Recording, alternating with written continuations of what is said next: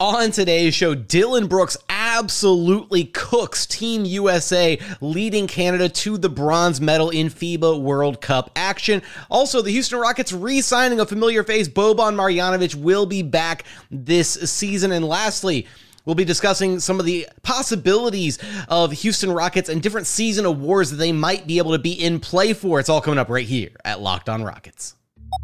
This is Mission Control, Houston. Ignition sequence start. Throw it up to Jalen Green. Sengun here in the short roll. Oh, my, that's the no-look. Jabari for three and the win. Yeah! Look at Tari Eason. Here comes Tari. No! T-minus fifteen seconds. Guidance is internal. The Houston Rockets select Amen Thompson and Cam Whitmore. One thing I have never done is not made the playoffs, and so we want to take that step here as well. Six. Five, four, three, two, one.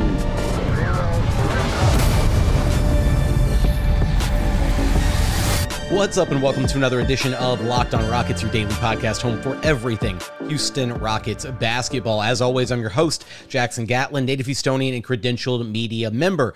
I'm also the host of Locked on N B A Mondays. Be sure to follow along on Twitter at J T Gatlin and the show, of course, at Locked on Rockets. Free and available wherever you listen to your podcasts, including YouTube. And as always, thank you so much for making Locked on Rockets part of your day every single day, whether it's on the way to work, on your lunch break, in the gym. Thank you for making L O R part of your day every single day. A lot to get to in today's show. We're going to recap some Dillon Brooks scorching hot FIBA World Cup action, leading Canada to the bronze medal Uh, in World Cup action, an electrifying performance from the newest member of your Houston Rockets. And then a familiar face will be back this season. Boban Marjanovic re-signed by the Rockets, but was it a mistake to allocate a roster spot to Boban? We'll unpack some of that, and then we'll get into some Rockets betting odds for season awards and some awards that they could be in play for, maybe some under, you know, some some dark horse picks uh, for certain season awards coming uh, coming up a little bit later on in the show. But we got to start with Dillon Brooks because he was sensational in the bronze medal game played between the United States and Canada. Canada ultimately coming out on top one twenty-seven, one eighteen. Dillon Brooks leading the way for Team Canada with, this is not a typo, this is not a clerical error, thirty-nine points for Dillon Brooks on twelve of eighteen shooting. He went seven of eight from long range, seven of eight from three-point land. It was eight of ten at the free throw line, had four boards, five dimes, a steal, a couple blocks, only one turnover. He was insanely good. Sorry, I'm still a little sick, guys. My bad. Um, look, this has been a really eye-opening kind of FIBA tournament and, and just show out for, you know, showcase for Dillon Brooks.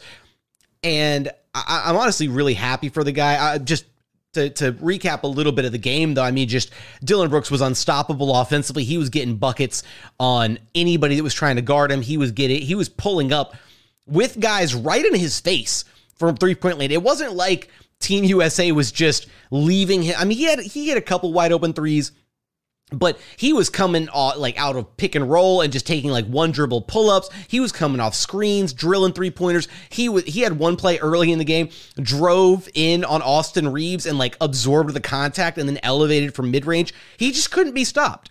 Driving to the basket, hitting layups, getting to the free throw line. A really all-around game for Dillon Brooks offensively. And then even defensively, I mean, he clamped Anthony Edwards. He made life really hard for Ant on the other end, holding him to, Ant did what? He had twenty-four points, I believe it was, twenty-four points, uh, a team high for Team U S A, but nine of twenty shooting, right? If you can hold a star-level player with that much talent like Anthony Edwards to below fifty percent shooting from the floor, you absolutely live with that. You have done your job as a defender, if you could just make life difficult for a player like that. And that's exactly what Dillon Brooks did, giving him like not an inch of space, really getting after him defensively.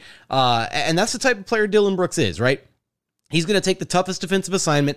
And the fact that he's still able to also then give you, like, this is, we should not be expecting thirty-nine, thirty-nine point level production from Dillon Brooks on the Houston Rockets, but it's nice to know that he's capable of this type of production every so often, right? He can just get hot and absolutely start raining from three-point land. What we don't need to happen, though, is for him to get a little too trigger happy, right, and, and, and go, be going to town on shots like this and shoot the Rockets out of some games. But I, I got to say, I'm really happy for Dillon Brooks that he got a chance to, you know, he got his contract with the Rockets. He's in a new, he's going to be in a new home here in Houston.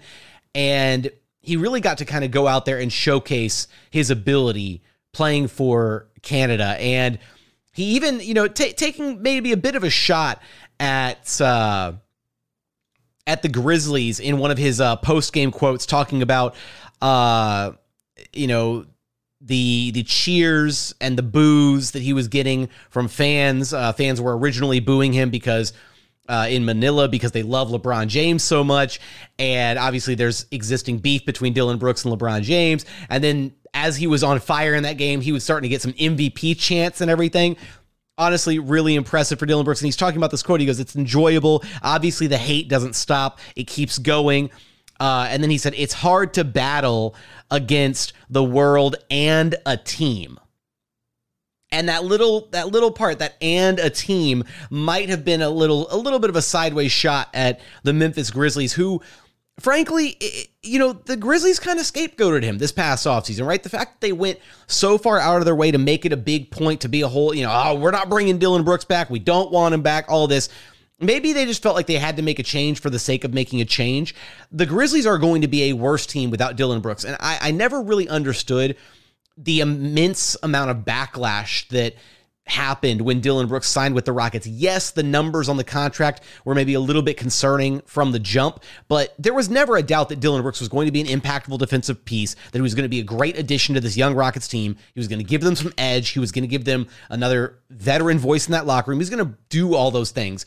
And it's really nice to see some Rockets fans kind of uh, opening their eyes to the possibility of, hey, maybe this Dillon Brooks thing isn't actually a horrible idea. Maybe Rafael Stone actually did know what he was doing when they went out and got him. Maybe Ime Udoka did know what he wanted when they wanted to bring in a defensive ace like Dillon Brooks. And, and kind of building on that, talking about uh, this experience and just his, his overall persona, uh, Dillon was asked about uh, being the villain, I guess, so to speak, post-game. It's just uh, just a persona, you know, people love it. Uh, you know, I've grown to, you know, loving myself. Um, it's just like, you know, like Kobe Bryant, you know, R I P to Kobe Bryant, how he had to figure out how to, you know, create a black mamba, um, you know, a different persona when he comes on the court. So, you know, I guess that's my persona, you know, the villain, um, just on the court. But, you know, I'm a loving, caring guy who, you know, loves my kids, you know, love my family, you know, love my teammates, um, just love the world as well. Dillon the villain. Absolutely love it. It. Just the entire, the personality, the the drive, the intensity, all of it. Honestly, this FIBA World Cup run for Dillon on Team Canada should have Rockets fans just like salivating at the idea what about what he can bring to this Rockets team. I'm incredibly excited. You should be incredibly excited about what Dillon Brooks will provide to the Houston Rockets this upcoming season. So with that, though, coming up, a familiar face will be back on the Houston Rockets this next year. Boban Marjanovic re-signing a deal with the Rockets. But was it a mistake? Is it a waste of a roster spot? We're going to get there in just one moment. First, today's episode is brought to you by Ibotta.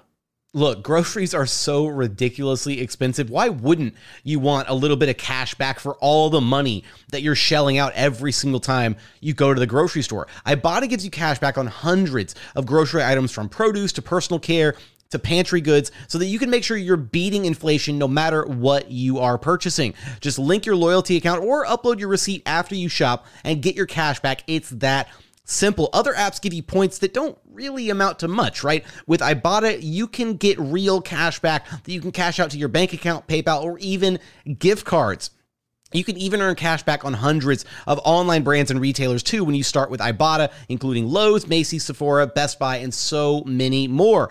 So right now, Ibotta is offering our listeners five dollars, five bucks, just for trying Ibotta by using code LOCKED when you register. Just go to the App Store or Google Play Store and download the free Ibotta app and use code LOCKED. That's Ibotta, I B O T T A, in the Google Play or App Store and use code LOCKED. And continuing on here at Locked on Rockets, your daily podcast home for everything Houston Rockets basketball. Now, Houston Rockets, Sunday afternoon, bombshell news drop, bringing back Boban Marjanovic. The vibes are back. Bobi is back in H-Town. And honestly, I think there's a couple of different ways to look at this. First off, yes, Boban is amazing. He he walks in the room, he lights it up, right? The vibes are immaculate. Boban is awesome. And he's a great guy to have around for the culture, for the vibes, for all that. Um, the other side of the coin, though, is Boban isn't exactly like, you know, he's a very niche type of N B A player, right? And while he does provide the Rockets with some, you know, quote unquote size, uh, he's not exactly the most serviceable big man in the N B A, right? Because he's very limited and he has to be deployed in very specific circumstances. And there's not a lot schematically that you can really accomplish with Boban on the floor because you have to play a very specific style to utilize him bo- on both ends of the floor, right? Defensively and offensively. So I'm a little torn on this signing, right? I love Bobi. Uh, you know, I love what he can bring to the team from a culture standpoint, and having him around is great. The young guys love him. They got really close to him this past season. And he's great to have around for the camaraderie aspect, he- team chemistry, all of that. Um, And I want to get into, I want to get into maybe some, I don't want to make this a, a completely negative thing because I do, I like the signing to an extent, and I have a reason for some cautious optimism about why the signing could be good for the Rockets. But at the same time, I think the general consensus uh, kind of in reacting to the signing from Rockets fans has been that it's a bit of a waste of a roster spot, honestly. So the Rockets are now up to fourteen standard N B A contracts, which means they have one more roster spot left that they can commit. Now, they've got thirteen guaranteed deals, uh, and then the fourteenth contract, Aaron Holiday, is not fully guaranteed. So that's basically your fourteen, fourteen of your fifteen guys are locked in, ready to go for this season. And so barring any trades or anything, fourteen of those fifteen guys are there, and then they've got that final roster spot to figure out as far as, you know, whether they want to sign somebody else or maybe convert one of their training camp deals to a standard N B A contract, maybe even if it's a, a non-guaranteed deal, something like that. But the Rockets hit their threshold of a minimum fourteen guys on their roster by bring, bringing Bobi back. But we even explored the idea the other day, right, of like maybe bringing back, you know, one of Ty Ty Washington or Usman Garuba, right? And I, I advocated for bringing back Usman Garuba. And I think that it's kind of a tough position to be in because if you're the Rockets, they've got so much young talent already that they're going to be trying to grow and cultivate and give run to during the season. And I think one of the, you know, recurring complaints about this signing with Bobi is, oh man, the Rockets should have used that spot to bring in somebody else, right? They should have tried to find a gym somewhere or somebody that somebody else overlooked, or, you know, bring in another young guy and try and stack up that position. You know, I don't, I don't think that's a realistic use of that roster spot because they already have way too much young talent, right? We just saw them axe a bunch of young talent because they just didn't have the minutes to allocate to those guys. So why bring in yet another young guy who is not going to get any run? Even Cam Whitmore might not get any minutes. And he was just the Rockets' twentieth draft pick in this most recent class. So, but uh, I, I think I would have liked to see them use that roster spot to maybe bring in a different type of big man, right? I, I advocated for JaVale McGee possibly in that spot, maybe some other names out there that they could have taken a look at. With Bobi, though, some of the reactions, you know, I posted it on the YouTube channel. Shout out to all our amazing listeners, all of our everydayers, all the YouTube commenters. We got to come up with a with a, a fun name like the everydayers, but for the YouTube commenters, because I really do appreciate it when y'all chime in on YouTube. I I I, I try my best to reply to some of them, and, and but I do read them every single day. I get notifications to my phone, all that. But some of the comments from the uh, YouTube post, before I had the Rockets at a D for the offseason for moves, but now it's for sure an A plus. After signing Bobi, um, I get he can be a guy that's a good presence in the locker room, but we should have found another big that we can actually use in a lineup. That's another one for sure. Uh, let's see. Bobi is love. Bobi is life. pretty much means that uh, with all the forced glory bet- bestowed upon the mighty Alpi, that Ime still desires the presence of a traditional big, or we were able to sign him for Chick-fil-A gift cards and free Rockets gear.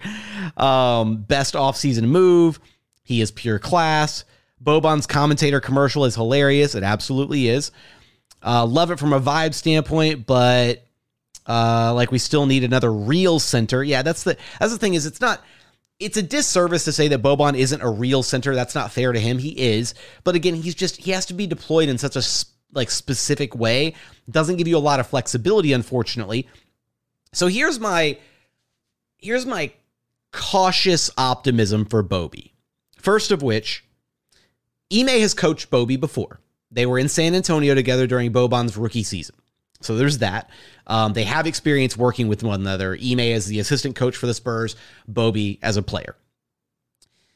I'm hopeful that what we could see as a as an interesting lineup on occasion is Boban occupying the floor, right, and being that that presence in the middle of the floor, right, that zone presence, that rim deterrent in the middle of the floor, with four defensive switchy guys around him, right?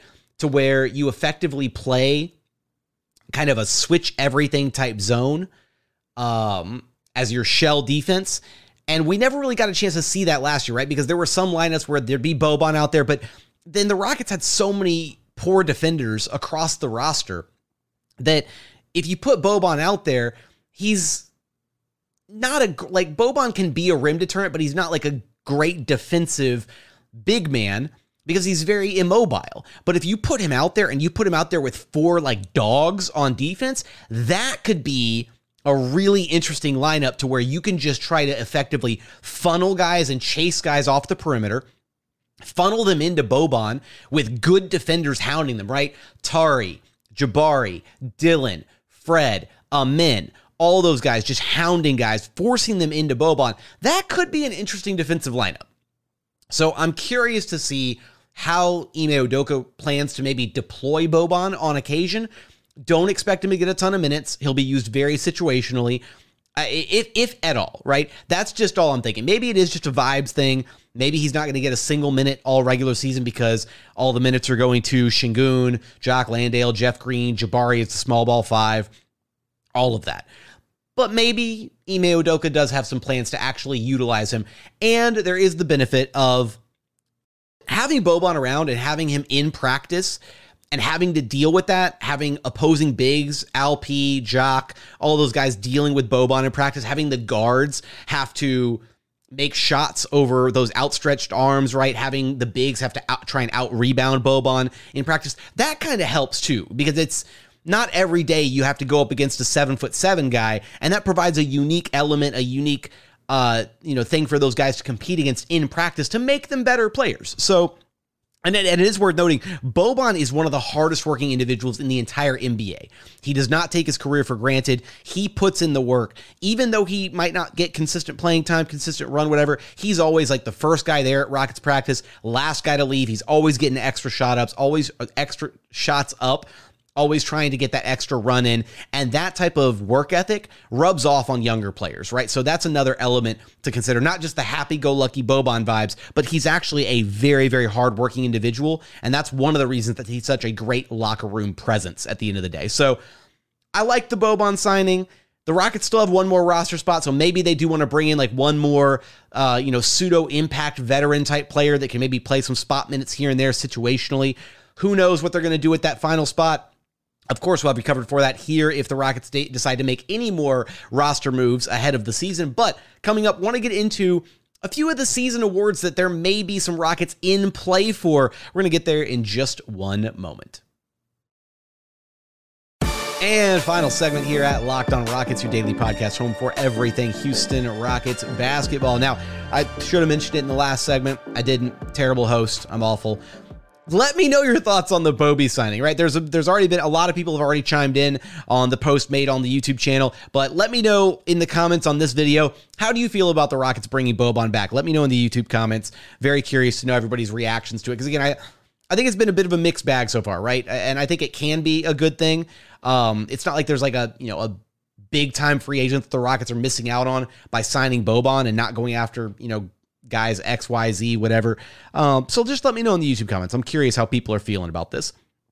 But I wanted to take a look at some of the season awards that the Rockets could be in play for. And I, I just perusing the list, they are there are long shots for a couple different awards, and then there's a couple that the Rockets could be sneakily in play for. So the long shot award right out the gate is Rookie of the Year. Um, and it stings because, like, you know, having the number four overall pick in Amen Thompson, you'd be like, yeah, like Amen should be really in the running for Rookie of the Year. That'd be awesome if he could be. Um, but unfortunately, it feels like Amen is just not going to get enough time, enough uh, burn at the, you know, at the end of the day, because the other guys who are in the running for Rookie of the Year, when you look at, um, I mean, when you look at Victor Wembanyama, Chet Holmgren, uh, even his brother, Asar Thompson, uh, Scoot Henderson, all these guys, they're going to be getting so much playing time compared to Amen. It's just not even fair. Like, Victor Wembanyama is by far the FanDuel Sportsbook favorite at minus one fifteen to win Rookie of the Year. It's probably going to be Victor. Um, I, I think the finalists are going to be Victor, Chet Holmgren, and then one of probably Scoot Henderson or Brandon Miller. Maybe Amen Thompson has a chance to, like, sneak in there if the Rockets, you know, have a successful season, make it to the play-in, you know, that kind of thing, you know, significant jump in win totals. And if he's playing a consistent twenty-something minutes a night, and if he's impacting winning, then maybe you see him in that conversation a la a Herb Jones type impact for his Rookie Year. But him actually winning Rookie of the Year, kind of a long shot at this point, unfortunately. Uh, but then the other awards, there's a few that the Rockets actually could be sneakily in the running for, and, and not even sneakily, but the biggest one is actually Most Improved Player. So Most Improved Player of the Year award, uh, right now the favorite is Mikal Bridges at plus seven fifty to win the award, but right there in fifth place via via FanDuel is Alperen Sengun at plus sixteen hundred to win the award, right behind Tyrese Maxey at plus fifteen hundred, Austin Reeves at plus fourteen hundred, and Cade Cunningham at plus twelve hundred. L P, I really do feel like, could be in a great position with Ime Udoka, with the additions made to the roster, all of it. He's a walking twenty, twelve, and five guy, just waiting to happen if the Rockets really embrace his play style and what he can bring to the table. And if he puts up twenty, twelve, and five, he is absolutely going to be the runaway favorite for Most Improved Player of the Year, especially if the Rockets have a good narrative behind them, you know, pushing for the play-in tournament, Ime Udoka, new head coach, new, you know, philosophy, new new culture in Houston, all of that. They're back to their winning ways, all of that. Alperen has a really big chance to make a push for the Most Improved Player of the Year. That's the one that the Rockets have, I think, the best chance to win this next season. Feeling really strongly about that one.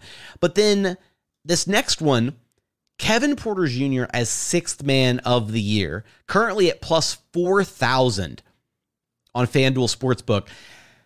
I like the K P J of the sixth man one because I really do feel like if he embraces the sixth man role, I think he could be an incredibly good sixth man. And I think he could, again, Rockets-wise, they are poised to have so many amazing narratives this season with how they've really turned this whole thing around in, in what seems like one off season. And if they hit the ground running and have a strong start to the year, which they can, we've broken down the schedule. There's a real big, there's a real good chance the Rockets could start, you know, above five hundred to start the year in the first like ten or fifteen games.